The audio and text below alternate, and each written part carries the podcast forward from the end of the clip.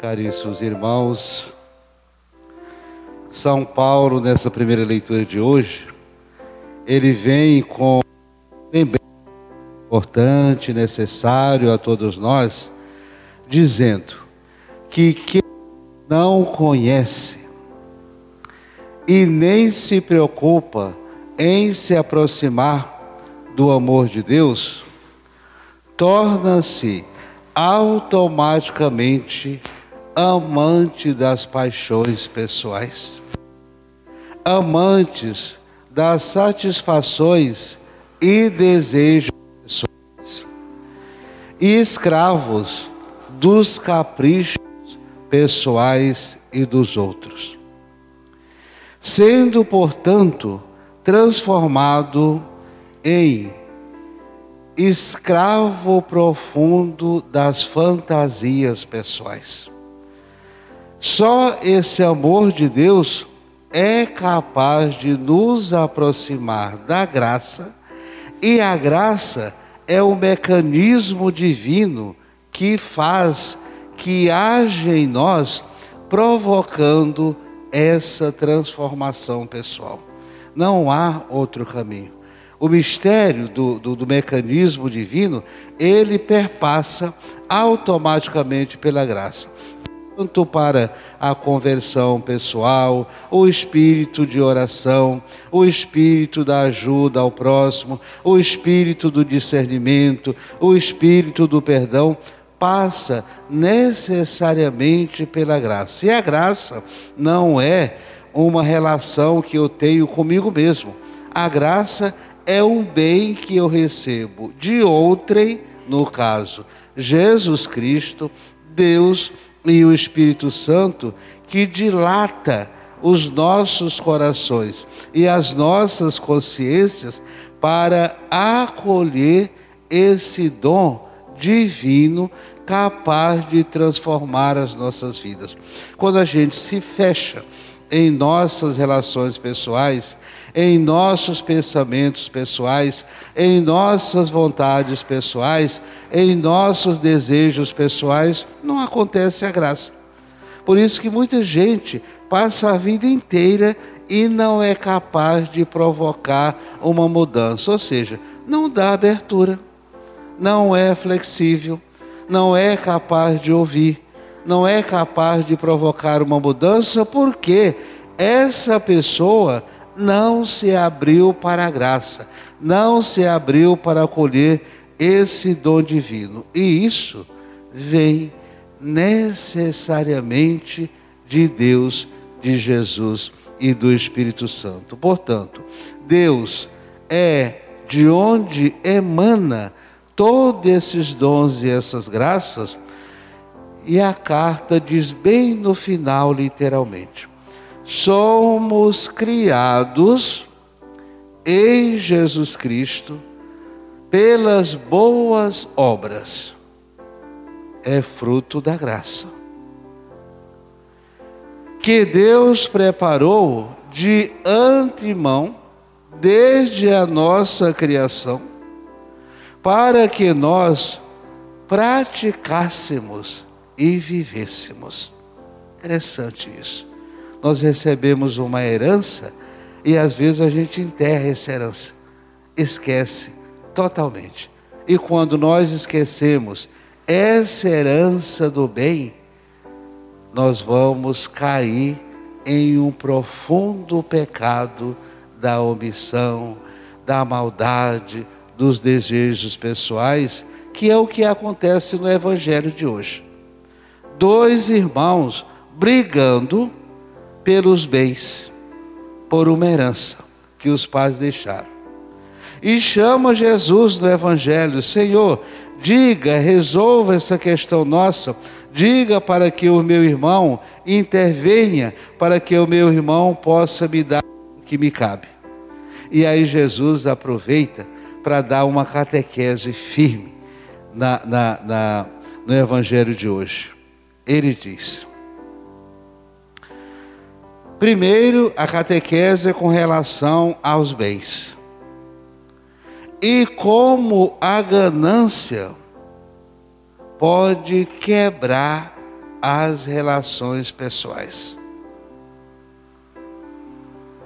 E essa ganância, ela atinge não somente as duas ou três pessoas, mas pode levar à ruína famílias inteiras. Quantas pessoas hoje se matam? Filhos que matam os pais antes do tempo, para ficar com o dinheiro. Isso é maldade. É falta de fé. Todos os dias praticamente a gente vê por aí em reportagens esses fatos. Essa é falta desse discernimento. E aí Jesus expõe essa questão. Tudo estava voltado ou preocupado com ele mesmo, com a própria pessoa. E quando nós depositamos nossa fé somente nos bens que nós temos, não chegamos a lugar algum. Esse senhor, também preocupado em guardar esses bens. Vou ter uma grande safra, guardar os meus bens, e aí eu posso comer e beber totalmente é, despreocupado. O que acontece? Quando está com o celeiro cheio, a dispensa cheia, o Senhor diz: vem cá, deixa tudo aí. Eu preciso de você. Não preciso do seu arroz, não preciso do seu dinheiro, não preciso do feijão. Eu preciso de você. Sua alma límpida, transparente. Diante dessa realidade, cabe-nos pensar um pouco que quando nós voltamos as nossas preocupações para nós mesmos, a nossa despensa cheia, nossa conta lotada e o outro passando fome, é atitude cristã? O que é que eu vou fazer com isso? Quantas coisas ficam por aí e causam briga depois? Não dava abertura essa pessoa, esse senhor, com a despensa cheia, para acolher a necessidade do outro. Eu, eu e eu. Nós não somos o centro do universo. Nós não somos o centro das necessidades. As necessidades também para o outro, a mesma necessidade que eu tenho, o outro tem. E porque eu tenho que guardar o meu celeiro cheio, a minha despensa cheia, e não me preocupo com a fome do outro. E quando nós confiamos tudo naquilo que se pode controlar, Deus vem e desfaz tudo isso. Venha, hoje eu preciso de você, deixe tudo aí. Os seus planos, os seus projetos, as suas necessidades, eu preciso de você. É esse chamado do Evangelho de hoje. Esse senhor que esconde os seus bens, é, relata essa parábola para ilustrar que a briga entre esses dois irmãos, chamando Jesus para ajudar a repartir os seus bens, e Jesus realmente conta essa parábola. Esse senhor, com a despensa cheia, de nada vale. Não vale a pena o roubo. Não vale a pena a briga por bens.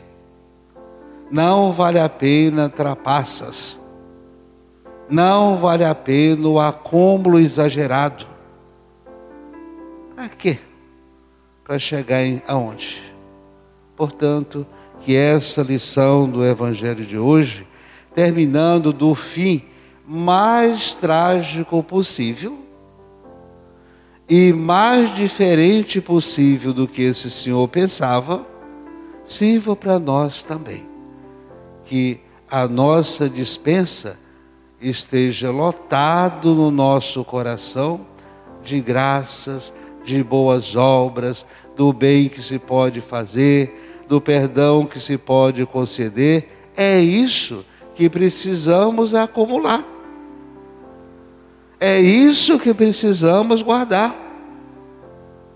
Confiantes na presença e na graça de Deus, nós vivemos, nos movemos e somos graças a essa graça de Deus, que nos acompanha, nos assiste, nos dá o alimento na hora certa. Por que nós confiarmos somente naqueles bens que a gente tem? Não tem sentido. Portanto, que sejamos confortados, confiantes e esperançosos na graça e na misericórdia do Senhor. Assim seja.